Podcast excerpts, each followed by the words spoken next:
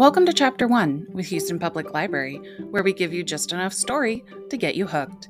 This episode features Simon versus the Homo sapiens Agenda by Becky Albertalli, read by Mary. This title is intended for teens, however, it may contain language or themes that some readers may find offensive. Recorded with permission of Balzer and Bray, an imprint of HarperCollins. Chapter 1 It's a weirdly subtle conversation. I almost don't notice I'm being blackmailed. We're sitting in metal folding chairs backstage, and Martin Addison says, I read your email. What? I look up. Earlier, in the library. Not on purpose, obviously. You read my email? Well, I used the computer right after you, he says. And when I typed in Gmail, it pulled up your account. You probably should have logged out. I stare at him, dumbfounded. He taps his foot against the leg of his chair. So, what's the point of the fake name? He asks. Well, I'd say the point of the fake name was to keep people like Martin Addison from knowing my secret identity. So I guess that worked out brilliantly. I guess he must have seen me sitting at the computer, and I guess I'm a monumental idiot.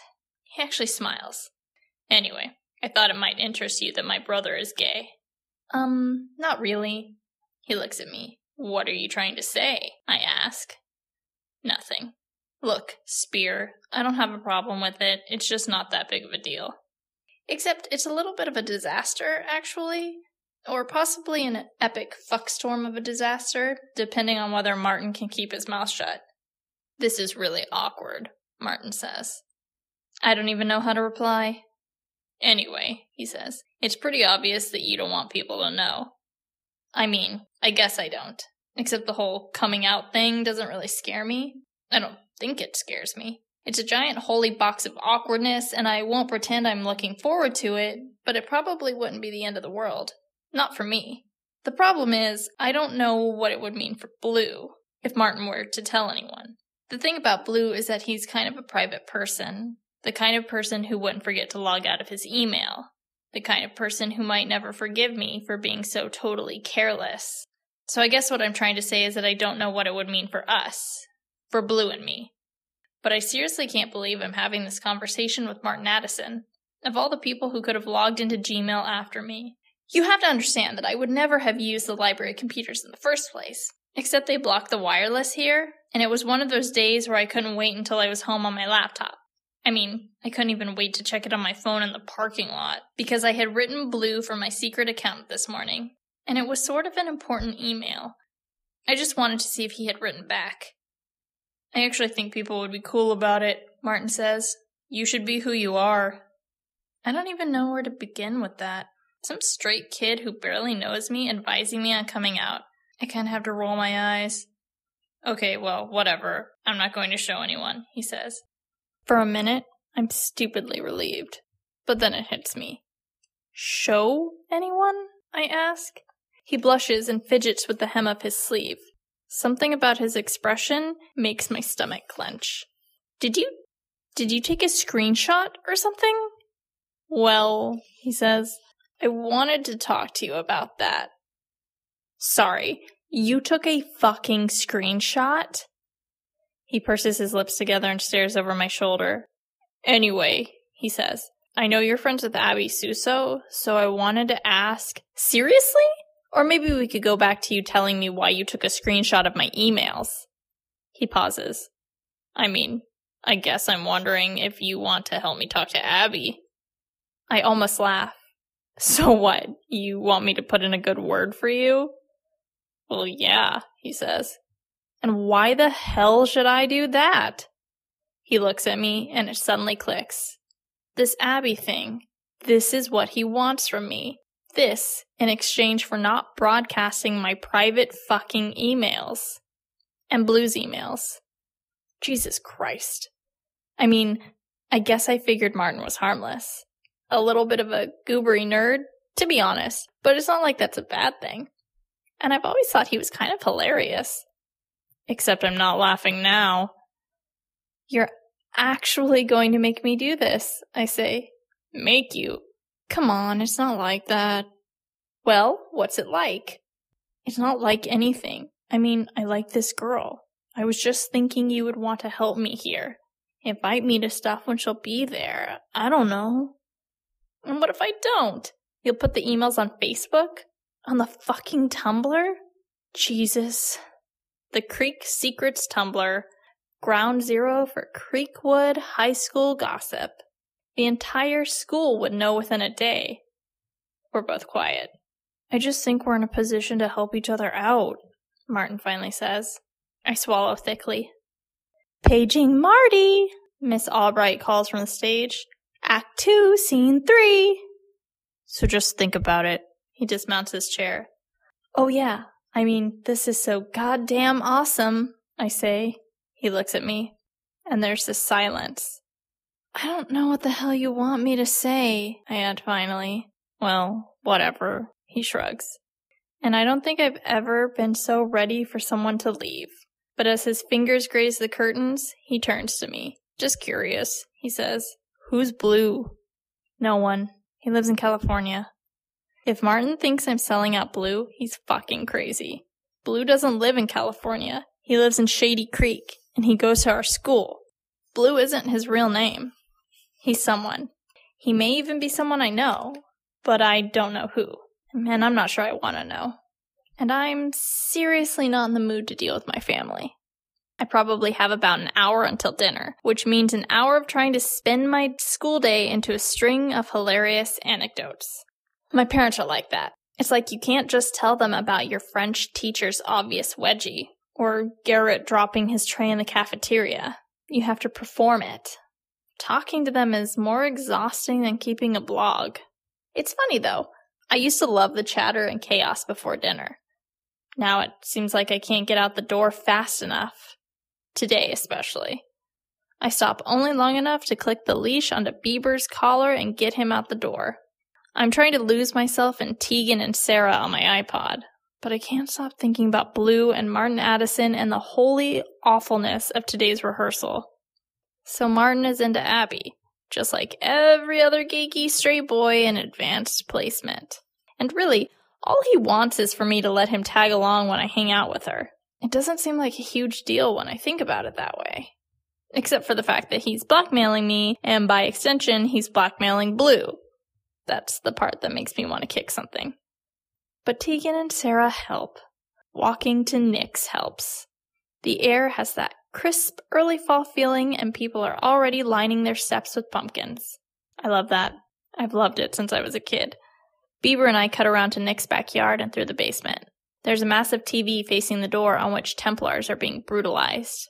Nick and Leah have taken over a pair of rocking video game chairs. They look like they haven't moved all afternoon.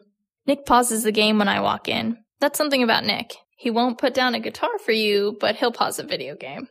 Bieber! says Leah. Within seconds, he perches awkwardly with his butt in her lap, tongue out, and leg thumping. He's so freaking shameless around Leah. No, it's cool. Just greet the dog. Pretend I'm not here. Aw, do you want me to scratch your ears too? I crack a smile. This is good. Things are normal. Did you find the traitor? I ask. Killed him. He pats the controller.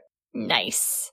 Seriously, there is no part of me that cares about the welfare of assassins or Templars or any video game character ever. But I think I need this. I need the violence of video games and the smell of this basement and the familiarity of Nick and Leah, the rhythm of our speech and silences, the aimlessness of mid October afternoons. Simon, Nick hasn't heard about Le Wedgie. Oh, Le Wedgie, c'est une histoire touchante. English, please, says Nick.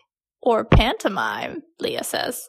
As it turns out, I'm kind of awesome at reenacting epic wedgies, so maybe I do like to perform. A little. I think I'm getting that Nick and Leah sixth grade field trip feeling. I don't know how to explain it, but when it's just the three of us, we have these perfect, stupid moments. Martin Addison doesn't exist in this kind of moment. Secrets don't exist.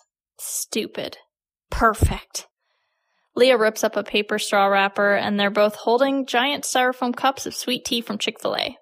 I actually haven't been to Chick fil A for a while. My sister heard they donate money to screw over gay people, and I guess it started to feel weird eating there. Even if their Oreo milkshakes are giant vessels of frothy deliciousness. Not that I can't bring that up with Nick and Leah. I don't exactly talk about gay stuff with anyone. Except Blue. Nick takes a swig of his tea and yawns, and Leah immediately tries to launch a little paper wad into his mouth, but Nick clamps his mouth shut, blocking it. She shrugs. Just keep on yawning, sleepyhead. Why are you so tired? Because I party hard, all night, every night, Nick says. If by party you mean your calculus homework, whatever, Leah. He leans back, yawning again. This time, Leah's paper wad grazes the corner of his mouth. He flicks it back toward her. So I keep having these weird dreams, he adds. I raise my eyebrows. Yikes! TMI? Um, not that kind of dream. Leah's whole face goes red. No, just, Nick says. Like actual weird dreams. Like I dreamed I was in the bathroom putting on my contacts and I couldn't figure out which lens went in which eye. Okay, so then what? Leah's face is buried in the fur of the back of Bieber's neck, and her voice is muffled. Nothing. I woke up. I put my contacts in like normal, and everything was fine. That's the most boring dream ever, she says. And then a moment later, isn't that why they label the left and right sides of the containers? Or why people should just wear glasses and stop touching their eyeballs? I sink cross legged onto the carpet. Bieber slides out of Leah's lap to wander towards mine. And because your glasses make you look like Harry Potter, right, Simon? One time. I said it once. Well, I think my unconscious is trying to tell me something. Nick can be pretty single minded when he's feeling intellectual. Obviously, the time of the dream is vision. What am I not seeing? What are my blind spots? Your music collection, I suggest. Nick rocks backward in the video game chair and takes another swig of tea. Did you know Freud interpreted his own dreams when he was developing his theory? And he believed that all dreams are a form of unconscious wish fulfillment? Lee and I look at each other, and I can tell we're thinking the same thing. It doesn't matter that he's quite possibly talking complete bullshit, because Nick is a little bit irresistible when he's in one of his philosophical moods. Of course, I have a strict policy of not falling for straight guys. At least, not confirmed straight guys. Anyway, I have a policy of not falling for Nick. But Leah has fallen, and it's caused all kinds of problems, especially now that Abby's in the picture. At first, I didn't understand why Leah hated Abby, and asking about it directly got me nowhere. Oh, she's the best. I mean, she's a cheerleader, and she's so cute and skinny. Doesn't that just make her so amazing? You have to understand that no one has mastered the art of deadpan delivery like Leah. But eventually I noticed Nick switching seats with Bram Greenfield at lunch. Calculated switching, designed to maximize his odds of sitting near Abby. And then the eyes. The famous Nick Eisner lingering, lovesick eyes. We'd been down that vomit inducing road before with Amy Everett at the end of freshman year, Though I have to admit there's something fascinating about Nick's nervous intensity when he likes someone. When Leah sees that look pass across Nick's face, she just shuts down. Which means there's actually one good reason for being Martin Addison's wingman matchmaker bitch. If Martin and Abby hook up, maybe the Nick problem will just go away. Then Leah can chill the heck out and equilibrium will be restored. So it's not just about me and my secrets. It's hardly about me at all.